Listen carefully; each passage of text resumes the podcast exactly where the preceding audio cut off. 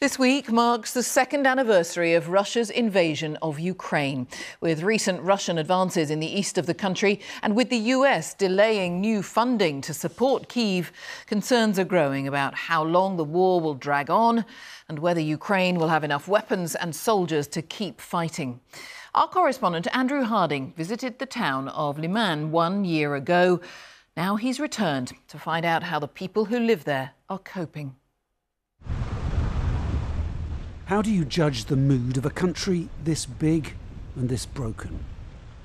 We've come back to a frontline town, Lyman, a place seized by Russian forces and then liberated by Ukraine back in 2022.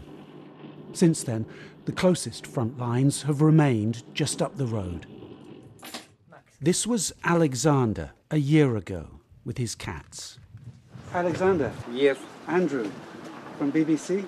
Today, he's still here. Listen, listen, Yes, I remember you, he says.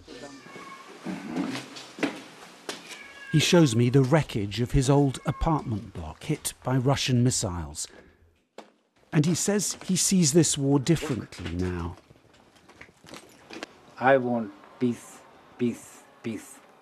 So has your opinion changed? Change, any change. So this is interesting. He's changed his opinion over the course of the last year. Before he said Ukraine had to win this war. Now he's saying there's been too much death, too much suffering. He wants talks, even if it means giving up land.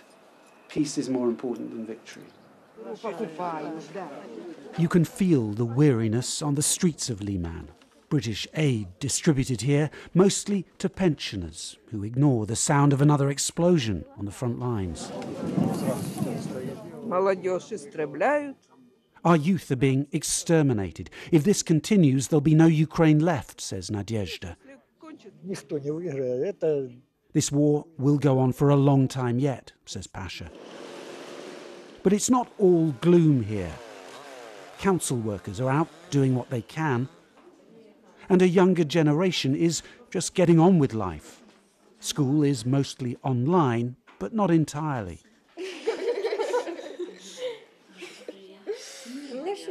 I've got everything I need, she says. A year ago, we found families hiding from the war in these cellars. And today, the Dmitrenko family are still here. But there's regular electricity now,